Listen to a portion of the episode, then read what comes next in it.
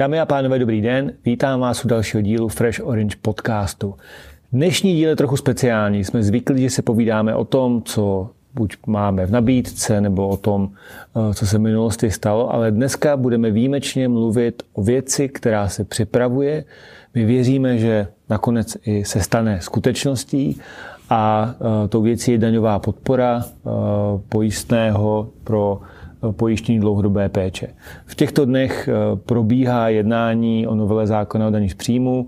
Eh, v médiích se může dočíst spoustu článků o, o novém dlouhodobém investičním produktu, takzvaném DIPu, o změně podmínek pro eh, DPS, ale to, co v nás v této chvíli hlavně zajímá, je právě ta nová oblast, kterou představuje možnost daňové podpory pro dlouhodobou péči. Já tady ve studiu vítám opět Terezu Slavíkovou. Ahoj Terezo.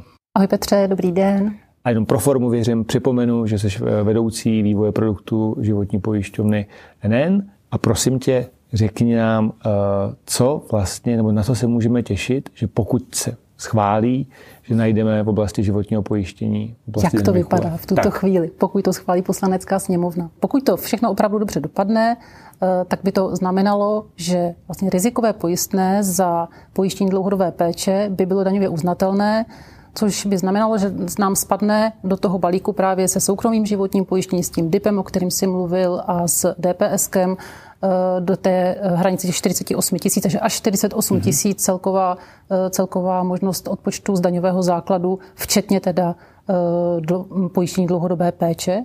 A co je na tom zajímavé, že vlastně to poprvé v historii České republiky, kdy, eh, kdy by se týkala takováhle podpora vlastně i, riziko, i rizikového životního pojištění, vlastně mm-hmm. i klasických rizikovek. Takže eh, v tom je to, řekla bych, nějakým způsobem převratné. Takže vlastně stát, kromě ty podpory vytváření rezervy na nějaký postproduktivní období, tak vlastně tímhle tím krokem by podpořil vlastně ano. vlastní zajištění jako rizika ztráty soběstačnosti, tak, který vlastně. dneska vlastně se stát. Takže vlastně Aktivně určitě... tím dává najevo, že je to opravdu téma, že je to eh, téma, který potřeba myslet. A podporuje to vlastně větší převzetí vlastní osobní odpovědnosti za zajištění těch rizik, což je určitě, určitě eh, vítaným krokem. Tak a teďka možná pojďme si říct, kdo může ty podmínky nebo kdo může tu slevu uplatnit? Může to být pojistník, ten, uh-huh. kdo vlastně typicky tu smlouvu platí nebo kdo je vlastně vlastníkem uh, té smlouvy. A uh, co tam je možná trochu jinak, než jsme zvyklí právě uh-huh. třeba u životního pojištění soukromého, rezervotvorného, uh, není tam žádná podmínka typu, že pojistník a zároveň pojištěný. To znamená, když já jako pojistník to budu platit za sebe, za partnera, za rodiče, prostě za osoby blízké, tak, eh, tak vlastně všechno to pojistné za všechny tyto osoby hmm. je eh, potom vlastně daňově uznatelné. To hmm. znamená, i když to platí pojistník za jinou osobu hmm. blízkou. Takže jak se vždycky, jak jsme se bavili o těch dvou segmentech, zajištění vlastně eh, rodičů mm-hmm. nebo vlastně budoucích rodičů, tak vlastně přesně ten scénář, co říkáš, v rámci rodiny pojistím sebe i svý rodiče, vlastně odpovědnost, to všechno bude přesně, mm-hmm. to by mohlo být věříme, bude tak dopadne podpoření. Dobře. Dlouhodobá péče to je čtyři různé stupně, tak mm, jaký jsou ano. podmínky pro to, kdy by mm. byla daňově uznatelná? E, ta daňová uznatelnost se bude e, vztahovat na vlastně pojištění dlouhodobé péče ve třetího a čtvrtého mm-hmm. stupně. Takže, Takže pouze tyto, tyto dva nejvyšší, mm-hmm. tyto dva nejzávažnější stupně. Mm-hmm. Takže víme, že to uh, uplatní pojistník, mm-hmm. uplatní to na všechny osoby blízké, který v rámci smlouvy. Té smlouvy budou, nebo smluv, ale smluv můžou, eh, může to být i v jedné smlouvě. Je tam nějaká uh, podmínka, uh, je, musí to být třetí a čtvrtý stupeň. Mm-hmm. A je tam nějaká podmínka výplaty?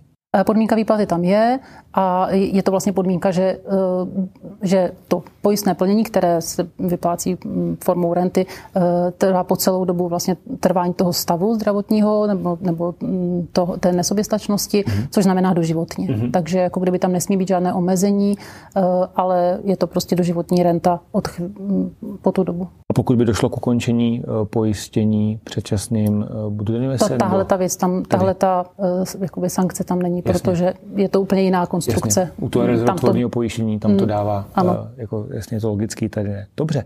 I tady dává smysl si nechat tu smlouvu do toho věku, kdy je to nejvíce relevantní, což jasně. je postproduktivní věk. Tak určitě uh, se, věřím, že dočkáme se hmm. uh, právě pojišťování vysokých věků, protože to je přesně to období, kdy to riziko je největší.